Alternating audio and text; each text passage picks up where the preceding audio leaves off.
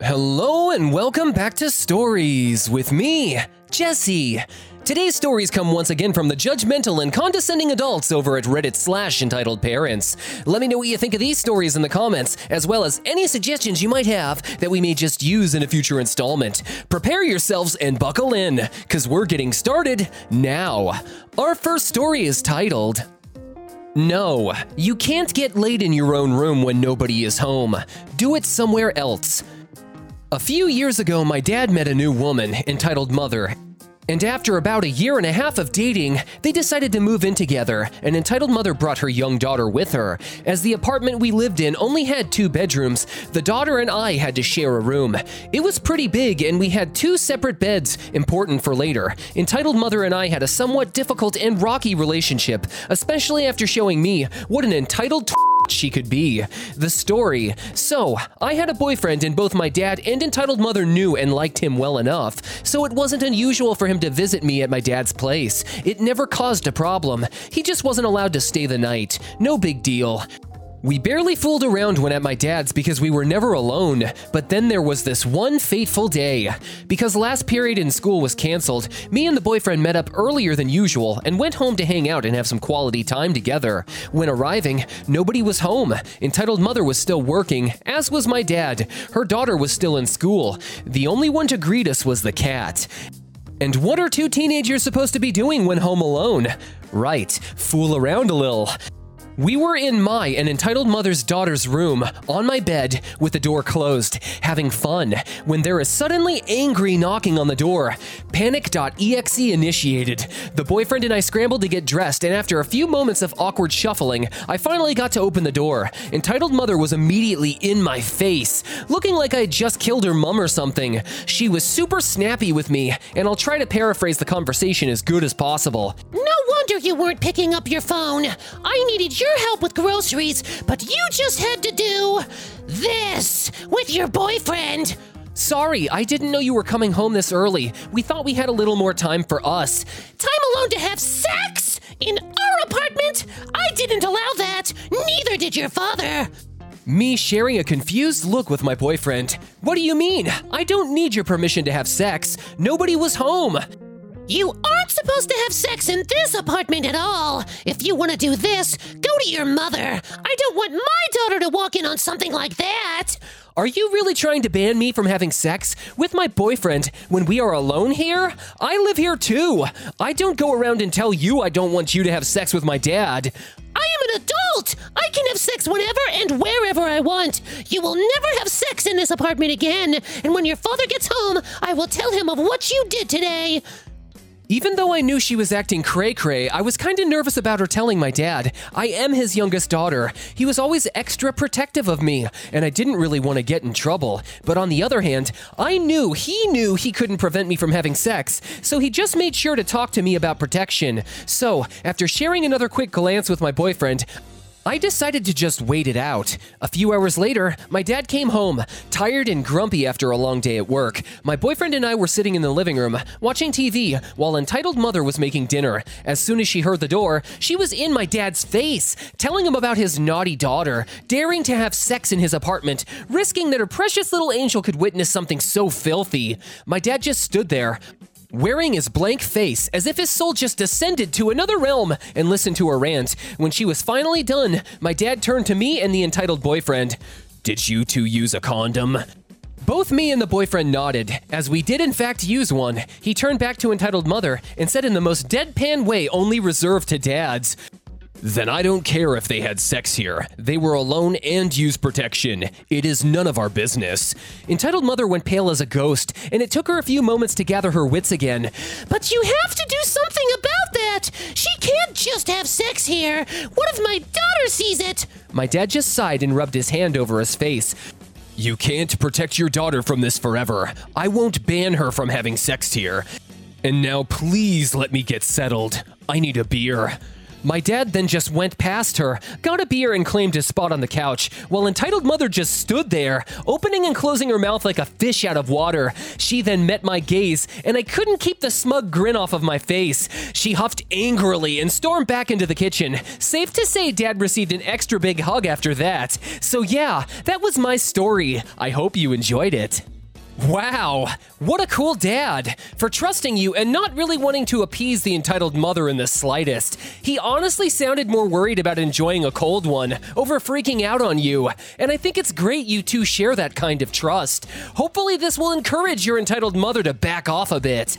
Moving on, our next story is called Entitled Kid Kills My Pet Pig and Mom Kicks His Entitled Family Out of the Apartment. This happened when I was twelve or thirteen. I had a pet pig who was very, very pink and small, and I named him after a popular pork-flavored snack in the Philippines called Marty's Cracklins. So I named him Marty, and he is very adorable and is only a baby pig at the time. He also had no other pigs to call family. I also taught him a lot of tricks. I kept him in a large cage just outside my room's window. I always took care of him, feeding him, cleaning his cage, and washing him. And always singing him my favorite song, Ang Huling El Bimbo, whenever I got a chance. One day, while I was washing Marty's cage while Marty stood patiently beside me, I hear new voices in a small truck park in front of the empty apartment that my parents put up so other people could rent it. The truck stopped, and my parents walked over to greet the people. They seemed nice. At first, as soon as the truck stopped, two kids, one boy around my age and a girl who was about seven, stepped out and looked around for a bit. They walked by me and saw Marty. The girl squealed in delight and tried to grab Marty, and Marty immediately squeezed by me so he could hide in the cage. I tell the girl to be quiet and tell her that Marty is not comfortable around strangers. She pouts, and the boy just drags her back to their family. I glared at their backs for scaring Marty, and I turned my attention towards my best friend, who was dirty inside a clean cage. I usher Marty to come out, and I cleaned him and fed him and sang him several more songs, including my favorite. Days passed, and I kept close to Marty as the girl and the boy bothered him and forced him to play with them. I told my parents about this, and they go over to the kids' parents and set them off with the warning. Well, the parents understood, but the next day, the pieces of shit still came back. Clearly, their parents did not care, even when Dad repeated the warning for a few times when the kids stepped past the line. A joyful day comes when some of my mom's friends from Deveo came. And I was excited because I'm gay, and some of my mom's friends were gay too, and they taught me what to search for in a boy, and it was always fun hanging around with them, ignoring the faces of the judgmental. They invited us to a road trip in Baguio, and that means Marty would be left alone, although I did have some relatives that lived beside our house. They were all very busy, and so are my cousins, because they're either hanging out in a basketball court or in a mall, so Marty would be left alone. I voted to stay, but luckily, one of my cousins, who is such a sweetheart, told me that she'll take care of Marty and that I should just enjoy myself. I thanked her and warned her about the annoying kids, and she told me that she'll keep an eye out for them. We left for Baguio for three days, and when I came back, I was very excited to see Marty again. I went inside the house and made him a milk bottle, and I ran to his cage. What I saw made my heart break a bit. I tried to wake Marty, and he woke up. Sad thing is he looked fatter, and he looked like he was sick, and he walked over to me slowly. I picked him up and comforted him. I tried giving him the bottle, but he moved his head away. I guess that my cousin fed him already, so I just cradled him like a baby and sang to him. A few minutes or so, my cousin walked to me with a milk bottle in her hand. I looked at her confused and told her that Marty was still full from the milk she gave him earlier. My cousin said that she hasn't fed Marty yet. Then it dawned on me. The P O S's must have done this. Marty was still a baby, and he couldn't stomach that much food, and his tummy already looks bloated, and he always took deep breaths rather than normal ones. I personally went over to the P O S's house and told them to stop bothering Marty. The entitled kid stayed silent, and the entitled mother spoke up. I'll translate what she said in tag-along to English. My kids didn't even go near him. Also, your parents told us not to bother that stinky pig of yours. This ticked me off a bit, because no one calls Marty stinky other than me. So I told her that if I caught her kids bothering Marty, I'll tell my parents to kick them out. So nightfall came, and I laid on my bed. Outside the window is where Marty's cage is, and I opened the window and looked below to see him sleeping. I sigh in relief when I saw him sleeping soundly, so I went to sleep. Not even a minute later, I hear a loud, scared squeal. I looked out the window to see the young girl, entitled Kid One, forcibly shoving a milk bottle into Morty's mouth. I told them to stop, and I climbed out my window and tried to pull her off, but entitled Kid two, the boy around my age, kept pushing me back. I was skinny and a wimp back then, and I couldn't push past him, so I ran to my parents' windows and knocked on it, shouting their names. Dad opened up the window, and I cried out that they're killing Marty. Dad went out the house and walked angrily to the entitled kid's house, while I tried to push entitled Kid one away from Marty, and entitled Kid two kept blocking me. By the time the entitled kid's parents came over, the squealing stopped. I saw Marty's scared face turn lifeless and dull, and I knew that I failed. The girl screeches and cries out that her pet pig died. This angered me, and for once in my life, I punched a boy blocking me, and took Marty and ran down the stone stairs behind our house to our backyard, and hid in the trees. I heard my dad cursing at them and demanding them to move out tomorrow or he'll bring this to court. I kept crying and crying. My dad came down to see me, but told me that Marty is safe now. He climbed back up to the house, and I sat still for a while in the darkness. I stood up and went inside a tool shed and grabbed a shovel. And with each time I shoveled a piece of dirt, I kept saying I'm sorry to Marty. I really wished I was stronger, and I kept wishing that he'd just been playing dead like I taught him to. When the hole was deep enough, I tried my best to sing my favorite song for him one last time, before I buried him. The next day, the entitled kid's family moved out, and we never heard from them again. And for a while, I was depressed and wished for death so I could meet up with Marty again. I have no happy ending. I'm sorry, Marty. Oh my goodness, that poor pig. How could these children be so disrespectful that they would forcibly feed an animal until they died? Marty sounds like a truly special pig, and I'm so sorry that you had to bury your friend. What a truly heartbreaking experience. Our final story is titled, Entitled Mother Laughs at Me for Crying. My mom, over the years, has gotten very, very tense, as in, she would get angry and upset over the smallest things. She can be very narcissistic when she wants to be. Don't get me wrong, she can be sweet, but she's also the kind of person that's heavily into pseudoscience.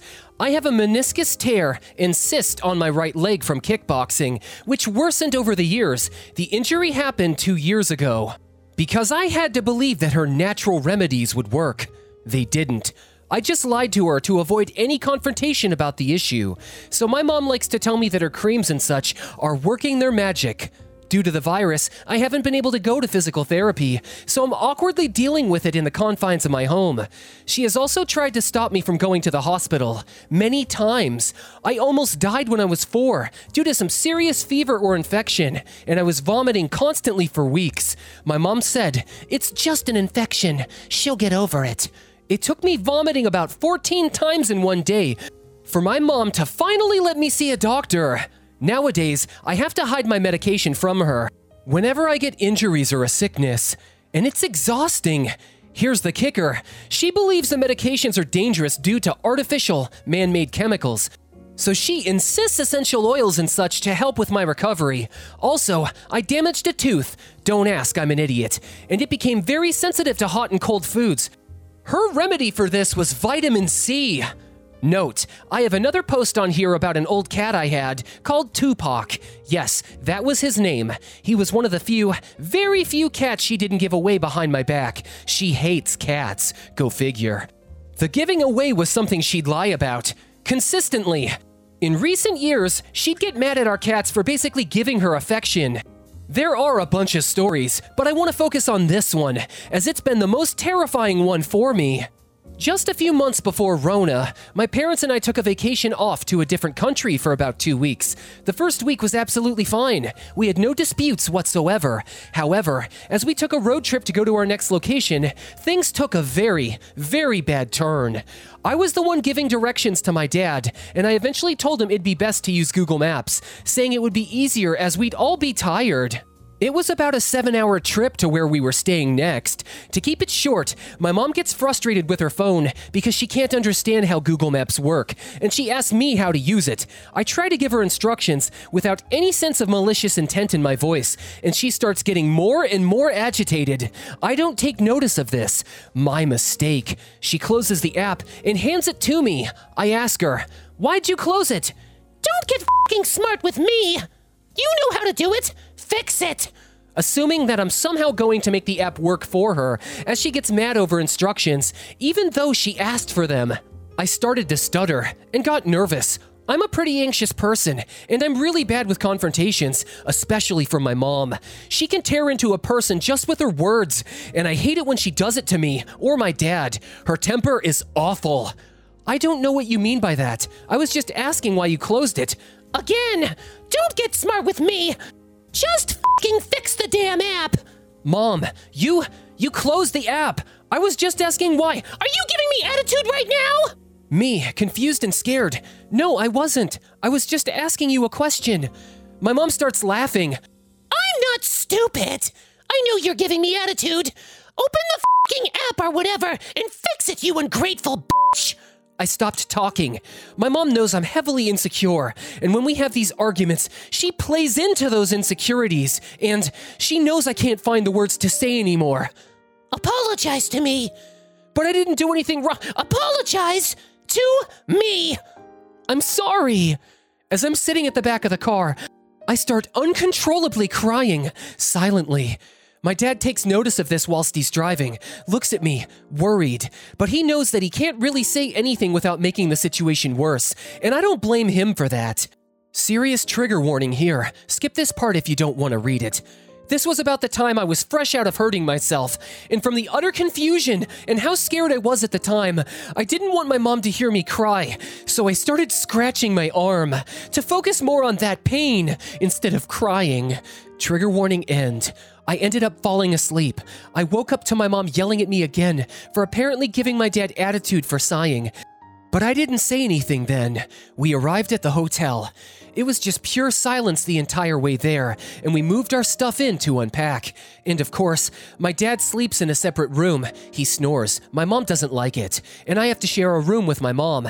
This, of course, doesn't go well, as the argument over Google Maps of all things persisted. It was pointless, and more so painful than anything else. She threatened a lot of things, such as my ability to move out. I'm graduating soon, year twenty twenty-one, and I'm moving to Australia to be with my boyfriend, saying she'll keep me here. I know she can't, so I called her bluff. Cue the intense screaming in the hotel room. "You f***ing ungrateful brat! You know how much I've done for you, yet you treat me like shit! You don't respect me!" "Mom, it, it was just Google Maps! Why are you so angry?" Mom starts laughing again. "You know what you're doing, don't you? You're just manipulating me, crying like a little bitch. Your crying doesn't affect me." I don't say anything, and my dad calls my mom's phone, asking why he hears screaming coming from our room. "Get in here! She's crying!" My dad comes in, sees the state that I'm in, and rushes over to me and hugs me. My mom gets upset by this. "So you're just automatically going to take her side and not mine?" "Why are you so upset? Can't you see that she's crying?" "She's manipulating you! If you continue to support her behavior, I'm getting a divorce!" My mom looks at me, notices that I'm shocked that she'd say something like that. "You hear that? Your parents are divorcing because of you!" "Why are you doing this? Why are you so angry all of a sudden? What are you doing this for?" Trigger warning again. Throughout this conversation, I was hyperventilating, and I couldn't find the ability to speak. I was wearing a very long-sleeve sweater, and I was scratching my arm underneath that, uncontrollably. My dad grabs my arm. Trigger warning end.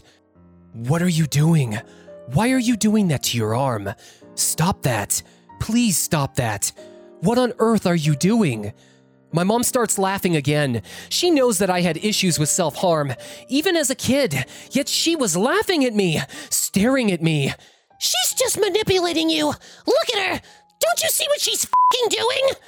"Since when were we a dysfunctional family?" "She doesn't respect me after all that I've done for her, the ungrateful bitch! Mom, I didn't do anything wrong. You know what you did. But I didn't. I can see it in you. You're going to grow up to become a psychopath, aren't you? You're manipulating me and your dad. You know that you are. Basically, this whole conversation becomes a loop of how I'm a worthless and ungrateful brat who's being manipulative. When me and my dad have to sit there, knowing that this all started because my mom didn't know how to use Google Maps. I don't want to get into the rest of it, as it still affects me today. I honestly just want to move out when I have the chance. Other things have happened since then. My mom has done this over the years, but recently she's been more snappy and outright insane with her words, that I just try to avoid talking to her when she's angry. I'm sorry if this was too dark. I just don't understand why my mom became this way as of recent. I'm just waiting for the day I graduate so I can finally get away from this mess. Any advice on how I can handle these outbursts or how people have dealt with it are very welcome. Me and my dad are both at a loss, and that recent incident is something we both hate talking about. It's very confusing for the both of us. I do have a therapist. My school has been awesome enough to help me with these issues. They have a system in place where one of the counselors, a certified therapist, helps students who have problem parents, like my mom, get the help they need. I've been feeling a lot better now, and I look forward to moving out soon. That story got dark. And it really makes me wonder what drives people to become so evil and cold. A mother that uses her child's insecurities to pick them apart and satisfy her own rage is no mother at all. And I hope that you're able to move away and get out of that environment as soon as possible. What did you guys think about this story or any of the ones we've looked at today? I'd love to hear your thoughts in the comments. Anyways, that's all the time we have for today, ladies and gentlemen. Thank you once again for tuning in with me, Jesse. Don't forget to like, comment, and subscribe for more content, and check out what other stories I have for you. Have a beautiful day, and try to be nice to someone. I'll catch you in the next one.